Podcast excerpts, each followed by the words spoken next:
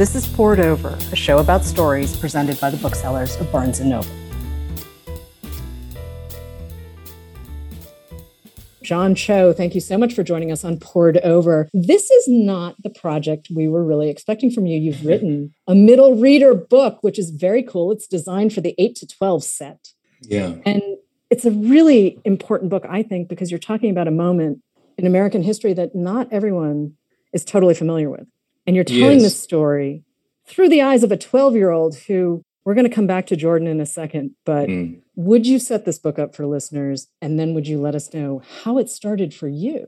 Whew, okay. First of all, thanks for having me on. This is really great. And I'm finally, I've never written a book before, obviously. So this is the moment where I start to share it with the world. Um, all of these uh, early interactions are really telling and, and I treasure them. So thank you so much. The book is about a boy in Glendale, California, 19, April 29th, 1992. He's 12 years old. He comes home suspended from school and something big is going on. And it's the day that the verdict for the four officers who beat Rodney King is being read. Um, they've been released. And he comes home. His parents are home from the store. They work at a liquor store in South Central. And the dad goes to board up the store in case there's unrest. He becomes increasingly distraught as he's watching the news. And then, in an effort to maybe be a hero in his father's eyes, he, without permission, takes the gun from his father's closet, puts it in his backpack, sneaks out of the house, determined to deliver that gun to his father for protection that night. And it's a story of uh,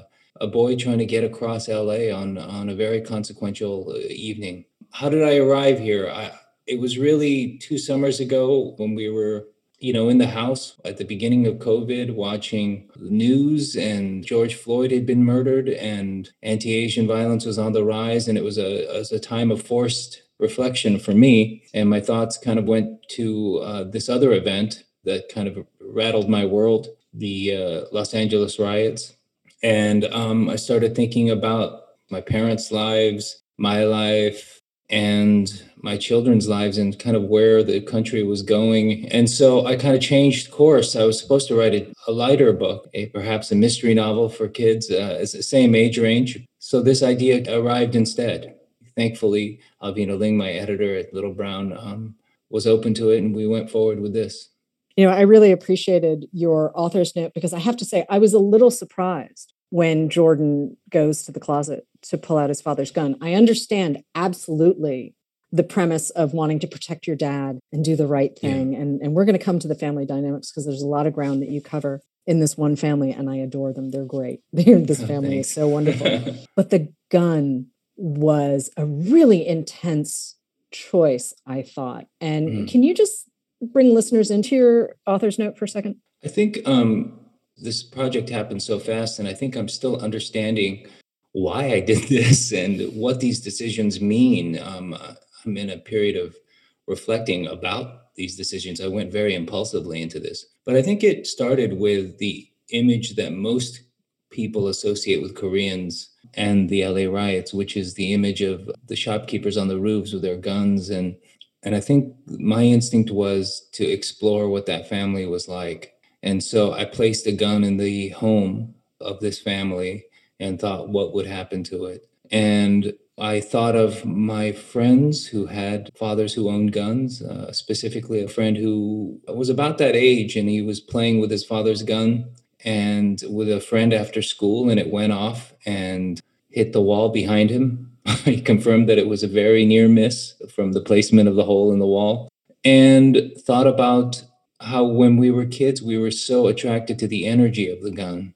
What does a gun mean? What does it represent in America today? And for my character, Jordan, I think it represented safety. It could represent filial piety. It could represent power. But it, you know, I think in America, the gun has an outsized importance, a symbolic importance. And so I wanted to think about that and as far as our hesitations, ultimately, I thought with so many of the kind of mature issues in the book, the way I said it in the author's note, as you alluded to, I thought it was an abdication of my duty as a parent to not talk about these things with my kids.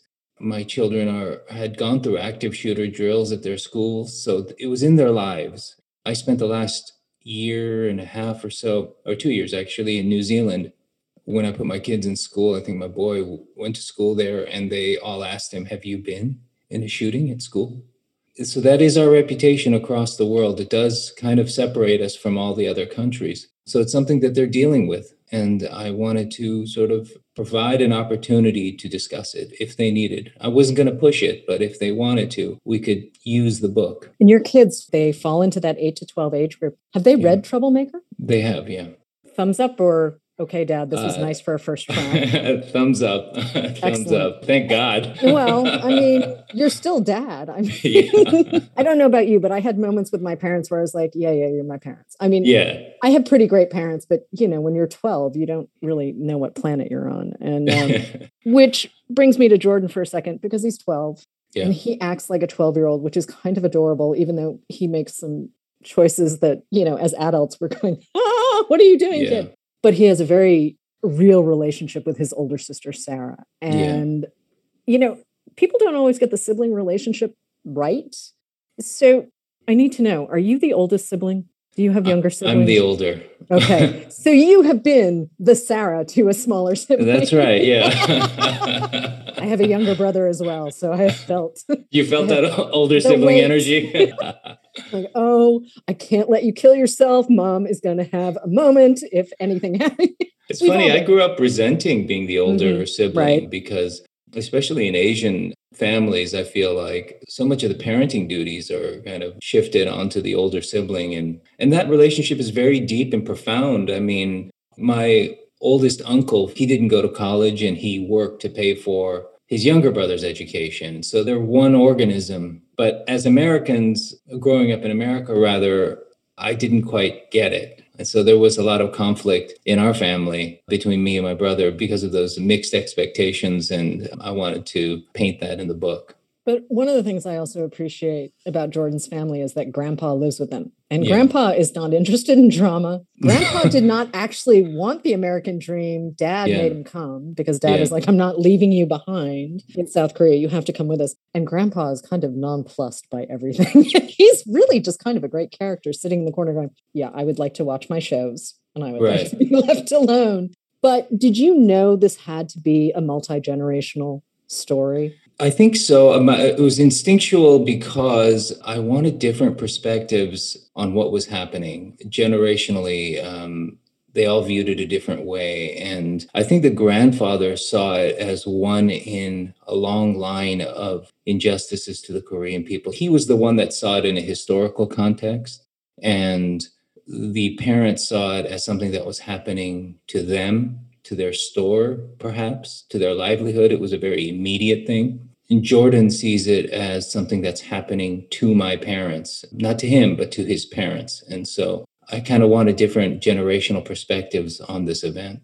One of the things, too, that you've decided as a stylistic choice, and I don't know if this was you or your editor or all of you in concert, but not putting Korean words into italics, which I think we need to do more of with any word of non English origin in any kind of narrative. I'm just so tired of seeing things in italics. Like, just because you don't know what it is, I can figure out from the context. I don't speak Spanish, I can still figure out the context. It's bothered me for a long, as long as I've been a reader, I've, yep. I've always, it goes back to my father. Um, I don't remember what age I was, but I remember him saying something like, I don't like how they call Korean towns villages and small towns in America are towns towns in Korea are called villages. And that's a kind of italics without italics, but I dislike them and I wanted them to be normal. And I, you know, if I could have, I would have just mixed in Korean words for a bilingual audience because we do speak a mix of Korean and English at home. And I think that's very common. And so the words go in and out. And I felt that the italics or bumps in that flow of speech that was an important thing for me. I just feel like modern American English, it's a polyglot language. I mean, we pull from everywhere. And to suddenly start saying that something with German origin has more standing. Yeah, than, yeah, yeah, yeah. You know, I slip between Japanese and English quite frequently. And mm. I don't even notice I'm doing It's beautiful. I uh, happen to think that English is an extremely elastic language and it mm-hmm. does seem to just hold so much. It's interesting, like in a tonal language like Mandarin, you go over mm-hmm. and if you pronounce it wrong, they don't have the meaning, but I love going to Koreatown and watching, you know, Latino immigrants speaking to Korean immigrants, and they're both speaking English in different accents, mm-hmm. and yet they're understanding one another. Mm-hmm. And it's remarkable, really remarkable to me. And it is, I don't know if there's something inherent to the language or our country, but it is an extremely democratic language and well, it can hold a lot. Yeah. And I think in LA too, it's wild to hear people slip between Spanish and English and Korean. And yeah. it's just, I happen to live in a neighborhood where those three mm. languages just, they yeah. flow into each other and flow out. And you just follow along and it's great. Even on the cover of the book, I re- one of the early mock-ups and, and it was a very innocent mistake because it's Koreatown, but all the signage was in Korean initially. And I said, no, it's got to be at least three languages. Yep. You know, if you have space for some Thai or Armenian, that that too. But if you got to be minimum three languages on the cover on any mini mall. and you taught English before your acting career took off. You taught high school English, and that's not always the tack that comes along with being Asian American. I mean, oftentimes we go a different direction, but who were you as a teacher and what were you thinking about as you were teaching because you were teaching older high school students not I not was, tiny uh, people I taught for one year, seventh and 10th grade English mm-hmm. um, at a private school in Los Angeles when I first graduated from college. I had an English degree, didn't know what to do. Frankly, I would have uh, preferred a nighttime job like waiting tables, but I couldn't get one. mm-hmm, mm-hmm. it would have been better for a guy who was trying to do plays at night. But uh, yeah, it was really gratifying. I we did walk away from that year going, this cannot be a second job. This has to be a first job. I did my best, but it was so taxing because it's such a huge job. Even teaching two classes was a huge consuming job. And every piece of paper, every piece of homework represented a child. It was it was just so much, but it was very gratifying. Were you teaching Steinbeck and Hemingway, or were you teaching more modern? I mean, I had a reading list. I mean, I remember Lord of the Flies was one. Mm-hmm. I'm struggling to remember my reading list. If memory serves, it was provided for me. I was a first year teacher. But it was stuff that you would have read too as a high school student in Glendale. Yeah. It yeah. sounds like. And just really sort of classical, modern yeah. American lit, Hemingway, Steinbeck. I mean, yeah. I can probably come up with the list. I think you, could. you know, working off of Lord of the Flies. I mean, you've always been a reader since you were small. This is the thing that you've loved. Do you remember the book that made you think, oh, this is it? Like, was it Paddington or Stuart Little? Like, was it something like that? The most important book for me when I was younger was the Little House on the Prairie series. I identified so much with the Ingalls family. We were immigrants, they were pioneers. And there was something also about them being alone. We were the only ones uh, of our family who had made it to the United States. And there was a certain, in addition to being the only Asians typically where we were living, it was the only one of our family that had come to the States. So there was a certain kind of um, loneliness, but also togetherness that that book illustrated. I was just very curious about life back then too, and um, there was just a great comfort in those books. Uh, I think they're beautiful. I read them to my children, and it's definitely a family heirloom for us. I wanted a sod house so badly in the backyard. My parents were like, absolutely not. And I don't know if it was because the neighbors would be horrified or if they were worried that the roof would collapse on my head. But they were like, "You are not going out into the backyard and digging a sod house, little girl." I think I quoted Pa Ingalls uh, very mm-hmm. recently. Mm-hmm. We were at a at a rental house, an Airbnb in New Zealand, and there was a I think a Norwegian man who had uh, who had owned the house, and it was the cleanest house we'd ever seen. And I said, "Well, Pa Ingalls said when he saw the sod house, he said the Norwegians are very clean people. It's in me. That book is in me."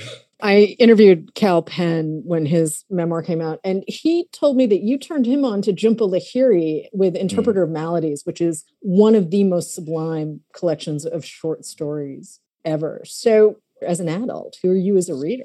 Oh man, I'm I'm afraid I'm not as much of a reader as I'd like to be because of the family and um, the reading I have to do for work. I like fiction. I'm reading a book that's nonfiction right now called Tastes Like War by Grace M. Cho, which is a really devastating and insightful memoir. Everyone within the sound of my voice, if you can, it's uh, really fascinating. But yeah, and and out of curiosity, I think I'm drifting towards Asian American authors more as I get older, um, and I guess I'm comparing experiences and expression. And sometimes I'm like, I wonder if there's a grammatical family relationship. Sometimes I, I just look for kinship in sentence structure sometimes too. No, I get that. I totally get that. Can I give you a couple of recommendations? Please, because please, I please. think so. There's a guy called Joe E. Day who has a, Yes. yeah, he's got that IQ. Sherlock. Yes, love that series. Love that guy. Love him. So, for those of you who don't know what we're infusing about ridiculously, but this guy is really good. IQ is like a Sherlock Holmes character, only he lives in South Central LA. Yeah. He's great. And it's a series and it's really fun. And I really appreciate Joe's style. I like the way he sets things up and he writes these beautiful sentences, but stuff happens. So it's kind of like you get everything. And Yeah. Steph Cha, Your House Will Pay, which is about the Latasha Harlins case. It's a I haven't read that. Yeah. If you have a chance, it's really spectacular. I mean, there are moments where it is very, very hard. And when I say it's about Latasha Harlins, it's based roughly on her life, and it's a similar setup to what happened to her. And you address Latasha's death as well in Troublemaker, which I very much appreciated. It is a big part of the story of 429. We can't leave her out. But it also brings me to your process as a writer. How did you know what you needed to cover and what you wanted to cover? I mean, obviously, Rodney King and the verdict and Latasha are the big moments, but part of what makes Troublemaker really powerful is that you include all of these smaller moments Jordan at church with his friend Mike, Jordan's conflict with his dad, all of these very intimate family moments. Sarah has a boyfriend that her parents might not approve of. Mhm. Sarah's worry for her little brother when Jordan does something goofy. We're going to let readers discover that on their own. Jordan has a couple of moments where he makes some goofy choices, but he's 12. Yeah. But let's talk about your writing process and how we got the book that ultimately becomes Troublemaker. Well, it was really important to me for some reason to not dwell on the images that we'd already seen. As I said, you know, kind of started with the image of the Koreans uh, on the rooftops with the rifles. And I wanted to veer inward towards that family. And similarly, I didn't want to wade into the protests. I didn't want to have the characters happen upon any looting or breaking of windows. So I wanted to offer a contrasting experience. And so the encounters that Jordan has are one on one. I wanted to offer a different look. And it was the sort of the barrage of news images that had whipped him up into a frenzy. And so I wanted on that evening for him to encounter individuals rather than a, group or a collective and stuff that wasn't going to make the news. So that was where that started from. And really, Latasha Harlins incident, in a way, is the original event. And it has particular importance, obviously, to Jordan because it was one, a Korean shop owner who murdered her, and it was a kid, and Jordan's a kid. And so I wanted that relationship to be on his mind as well. I think kids pick up on much more than we often give them credit for. I think Yeah. as adults, we think we're the smartest ones in the room, but they notice a lot. Yeah. And that's something that Jordan does with his parents. He knows his parents are having a rough go of it. Yes. And it's because they want a better life for their children. They very specifically came, like his dad used to love poetry and read them poetry. And now dad's a little stressed out running his store. And it's not just because of 429 either. His dad is just stressed Yeah. out trying to make a living. And they're in Glendale and tiny apartment. And dad's dad is living with them too. And there's all of this pressure. And Jordan, he's a sweet kid. He means well. He wants to be a good kid. He's embarrassed that he's not doing well in school. He's comparing himself to his sister, who did really well in school. And all of this is coming from a place of great love and respect. He's 12. He makes bad decisions. He's 12. I Yeah, mean, I've never met a 12 year old that makes consistently great decisions. I'm always surprised when my 12 year olds are like, hey, I have a clue. This is great. You don't have to worry about me, you know, running into traffic. But you knew Jordan had to be this age. There are a couple of high school students in this book. He needed to be on the cusp, right, of childhood Yes. adolescence. The original impulse to write a book for this age was knowing that this was a time of identity formation for me, curiosity about the outside world.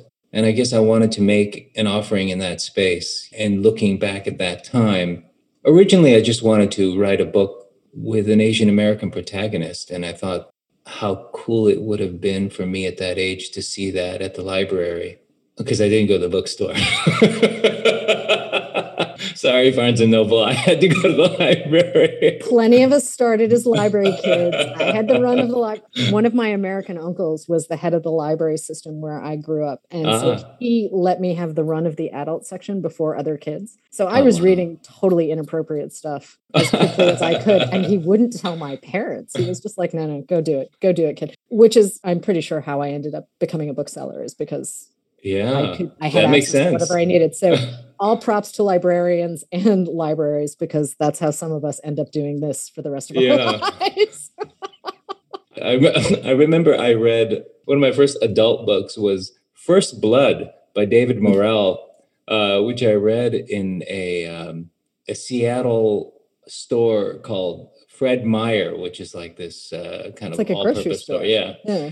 I just read while my parents would shop. I'd read a chapter and then put it down, and then get back to it next week. And I made it through, and that was one of my first adult books. But anyway, when I was thinking, you know, in 2020 about all the events going on around us, I, and then I thought about the LA riots, and I thought of this story, and I thought, what would it be like for a kid who was at that age, who was sort of on the cusp of adulthood, and trying to comprehend an event that was beyond him, and it felt like what I was trying to think about in the moment with my children and the events of 2020.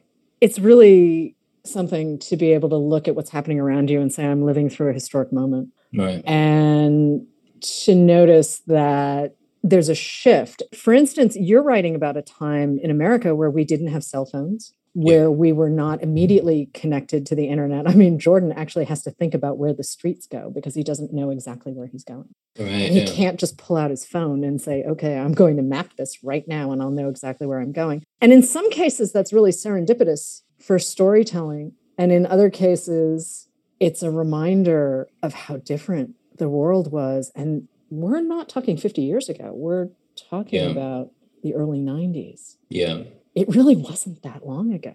I did a movie called Searching a few years ago, which was a movie that took place on screen. And it really caused me to think about computers and devices and storytelling because there's so many things that were in cinema that were scenes. The detective going to the locations, going, Have you seen her? And showing a picture, and then you see him hoofing it to another location and going and whipping out the Polaroid again. And I go, Wait, that's actually taps on the computer now. That scene is gone. So it was fun to go back and eliminate those devices for the sake of storytelling. It also made it trickier to get a kid across those great distances trying to figure that out was um, especially uh, if you recall the the Gardner truck sequence mm-hmm, and all of that. Mm-hmm. Um, trying to figure out how to get him eventually there. I'm trying not to give away too much, but right. it became it, be, it became uh, very tricky. And I was writing with a co-writer, Sarah Suk, who's uh, mm-hmm. wonderful but young, yeah. and uh, so there was a lot of no, no, no, no, no. Back then, right. And I will say, Mike had a very good idea at the end of that particular setup yes. with the set piece with the gardener's truck, Mike had a very good idea. He totally came through. And I was not expecting that from Mike because you know, Mike's a little bit of a cut up. Why we expect children to be perfect in this whole model minority myth is revolting anyway. And I've always felt that way. I mean, being on the cover of Time magazine with headlines saying, oh, look, is this? No, we're not. We're children. Yeah. We're messy. We're weird. We're difficult. We're tiny human beings. And we're not the herald of a new anything. And please don't use me as a wedge. Thank you very much, Ronald Reagan, because yes. like what was that? Well, I think that's why, in a way, I had to make Jordan a quote troublemaker. And it went back to kind of my youth and uh, me and my Korean friends. We like to be mad at the fictional Peter Kim, who lived in Cerritos and got a 1600 on his SAT, because uh, not only was the model minority myth used by the larger white population, but it was also we bought into it and our parents bought into it. And so then they would say, well, so and so did this, and so and so is going to Harvard, and so and so is going. And we all felt small and felt like we weren't doing anything. I definitely wanted Jordan to not be perfect and he had to be a troublemaker. And I guess that's the journey of the book is him considering those labels and, and who he is. But that's the kind of representation that we actually need more of. We don't need to always be the hero. We certainly don't need to be Long Duck Dong or that Mickey Rooney character in Breakfast at Tiffany's. But to have that kind of reality, I mean, it's not unfamiliar to you. You've done it in Better Luck Tomorrow. You, know, I yeah. mean, that's a wonderful movie where everyone's kind of an anti-hero including you yeah but to see these kids be kids and you know mike makes some decisions too where like yeah. oh my god when your parents find out what you've done little man you are doomed yeah when we talk about representation, I'd like to see us broaden that. Like, not everyone is middle class, but also not everyone is absolutely struggling. Like, we just need to show the variety of who we are. I think growing up Asian American on the West Coast in many ways is very different from growing up Asian American on the East Coast. Yeah. And yeah. I grew up in a community where, hi, my brother and my mom and I were it. And later, like a Korean American family moved in, and I had classmates in high school who yeah. And it was like oh yay hi nice to meet you. I mean but there's a isolation you know? Yeah absolutely. I, I completely had the same experience. And i think also i guess it's important in my eyes to understand that being asian is not a monolith. There's no asian culture as such. There are asian there's similarities between asian cultures but uh, there is no such thing really. So to show all colors and i also have been struggling all my life with the construct of shame and and what role it plays in my life and my decisions and my expectations for myself. And in a way i kind of wanted to rip that right off and show Jordan struggles as plainly as I could. And Sarah's not perfect either. I mean, she, yes, no. she gets very good grades, but she's she's a real kid as well. And I should say real teenager. She's older yeah. than Jordan, but she has a slightly more developed sense of self. But again, she's a teenager. She's not making perfect decisions either. And the thing that I really want to make clear is everyone in this family loves each other. They yes. don't always have the right tools to communicate, but like, do any of us? I mean, honestly, there are times where I look at my brother and I'm like, I love you, but what? Yeah, yeah, yeah. Yeah. I can't be the only one who's having that response. And, you know, Sarah has those moments with Jordan, and mom and dad have those moments with Sarah and with Jordan.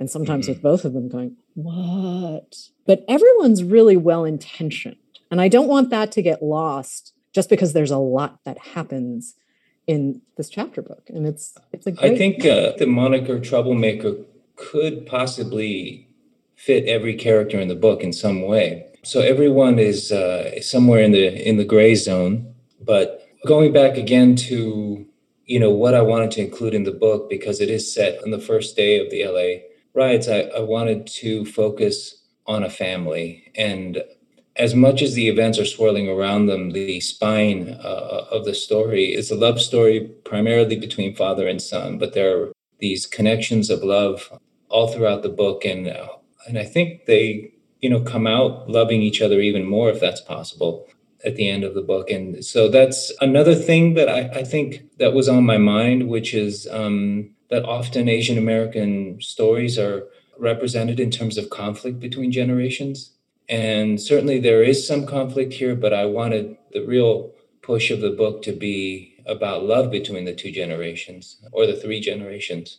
And I think you definitely succeed in that. Did anything surprise you while you were writing Troublemaker? Did Jordan do anything where you were like, huh, wasn't expecting that? Or dad or mom or Sarah? You know, when we started, I wasn't sure where Sarah was going to go, whether we could take it deeper. And um, I, am just delighted by Sarah and, and where she goes in the book. And I was sort of second guessing myself too. I was like, I don't know if I can write a, a, a female character well enough, and um, can we do this? And I just really like I like her. I think I'm most uh, surprised by how much I want to be with those people. Is that weird? But I, no, no, it means you're a reader. I mean, seriously, it means you're a reader. There have been times where I've finished books and I've been like, I can't believe how did I get to the end? And I mean, and it can be a crazy long book or it can be a very short novel like Julie mm-hmm. Otsuka's The Swimmers, which is 159 pages of perfect. But I get very sucked in to which is why I do what I do. Yeah, right.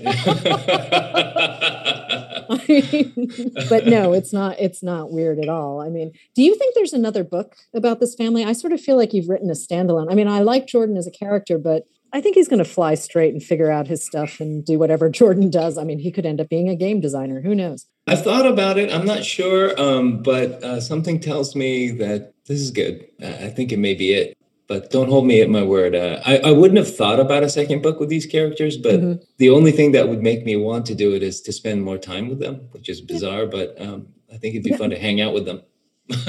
I think it just means you're a reader and a writer. But would you consider a different book for a similar age group, or would you consider writing for adults? I mean, yeah, um, I think it's uh, this has been a very gratifying process for me. Uh, I was very scared to do it, and I didn't know whether I had the goods, but I, I'm in a place where I'm thinking about a lot of different things now because um, just having you know the uh, taking it from an idea to a finished product is it just feels so good um, and it gives me more confidence that maybe i could do something more so we'll see i'm thinking about a lot of things yeah is it a different set of muscles from acting is it a different kind of creative process when you're putting words on the page and working with images and characters. The script obviously is written very differently just to begin with. Yeah. You have to just give the bare bones of the thing and then hand it over to other people to breathe their interpretations into it. So for you as the creator, what's that like? I guess there's both. I mean, it is very different in the sense that you're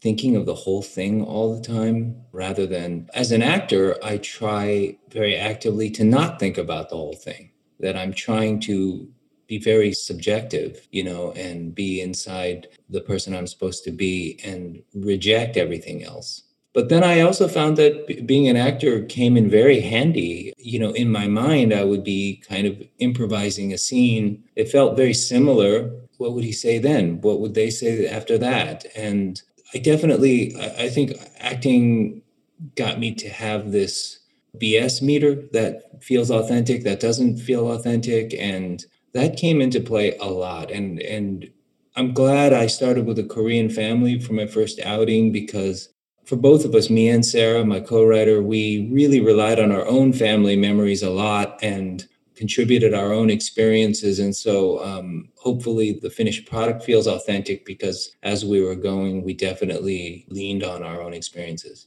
Well and the dialogue feels really spot on. It doesn't feel like I'm reading something where it's like, well, I need to make a point now. It's more like this is what this kid would do. This is what his sister would do. This is what his little friend would do. This is what his parents would say. And I do appreciate that because there are times too when you're wrestling with big ideas out of history, as you are doing with this middle reader book, that you can slip a little bit. And the dialogue suddenly becomes a little sort of everyone's sitting up a little straighter as yeah, they right. say things instead of just being like, well, this is what this character would do it's really kind of refreshing to just fly through this story. And I think for the 8 to 12 set, it is going to be a little bit of a longer read, but there's a lot in here. I read yeah. somewhere that when you told your dad that you were getting an English degree, he was like, well, at least you can write a history of the Korean American people. But in a way, you have. I mean, this is a big moment for the community, and you've been able to distill it down into the experience of this really special kid. Thanks. And I, I hope it's received by um, Korean Americans as what we intended a, a Valentine. You know, sometimes I worry that being too truthful can hurt feelings. If you recall the way Mike's family, dad was treating Mr. Gary's family and things like that, I, I wanted to be honest about it and I hope that the Korean American community can, I think it's been long enough to be okay with it and to accept it as as um, a loving gesture to explore something that was very impactful for this community. But yeah, I, I guess it, it did kind of turn out to be a, a history of sorts. Going back to your other thing with the dialogue, the real fear was, you know, nobody's BS meter is sharper than a middle aged kid. It's true. It's true. They know when the adults are trying to pull the wool over their eyes. They're just yeah. staring at you, going, "I dare you." Yeah. I dare you to lie to my face. And it's like, well, you can't preach to a 12 year old. Um, uh-uh. Uh-uh. So, and you can't lie. They know it, they sniff it. So that was our biggest fear was having a 12 year old go, um, mm, I smell something. Something smells rotten so that was the other thing that was motivating us because it's worthless if it's not communicating to them. Mm-hmm. And that's exactly it. I mean, we have to trust kids to be able to understand their experience but we have to show up and give them context and we have to give them genuine context and you know we do have to talk about the anti-blackness that has run through multiple asian american communities it is yeah. certainly not limited to korean americans in any way but we have got to have this conversation and yeah. if this opens up a chance for a 12 year old to say hey wait a minute i need one of my adults to help fill in the gaps yeah. here yeah. then I'm hoping that there's a grown up within arm's reach who says, Oh, wait a minute, I have the book for you. Yeah. You yeah. can start here. And it's a way for a kid to start to process information that isn't a series of really intense images. I mean, I remember seeing footage and photographs of what was happening. I was living on the East Coast at the time, and I can only imagine what it was like to be in the middle of that. It seems. The other thing that I um, that I was really reflecting on was how often they replayed Latasha Harlins' murder on the TV, and yeah. um, she was a kid. Yeah, she was a kid. And Du Soon-ja also, I recall looking at her, wondering about her because she didn't even look vicious. My take on her back then, I know nothing about her. Right. Was that she looked broken at that moment. She looked like she was absent from her body. And I, and I also remember thinking, what has happened to this woman that she thinks this is the appropriate mm-hmm. response. She seems like a broken, broken person prior to the shooting, you know. But that event, uh, as I say, was uh, sort of ground zero. Yeah, there's a lot to think about in the span of this book. And I do think it's a really great moment for adults to read with their smalls, whether it's parents, teachers, librarians, whatever we can do. It is a real moment for all of us to sit down with our small people, regardless of their background, and say, hey, listen, let's learn about this moment and figure out where we go from here. So Thanks. I hope readers will give Jordan Park and his family a really good chunk of their time because I, honestly, I did too. I, I, I, will say I will say um, I wanted this book to be read aloud, and I was conscious of making it kind of an exciting book for a young reader. And I I was always a fan of at that age, um, you know, kids alone out there. As complicated as as this book is, but The Adventures of Huck Finn was a favorite of mine. I just uh, this is a sort of a, a boy uh, and his friend out there um, alone. You, you know, that adventure always was very attractive. And, and so I hope uh, young readers um, enjoy it on that level. I think they're going to. I really do. John Cho, thank you so much. Troublemaker is out now. Thank you so much. Poured Over is a Barnes & Noble production. The show is available on Apple, Spotify, and Stitcher. Please rate and review us wherever you listen to podcasts.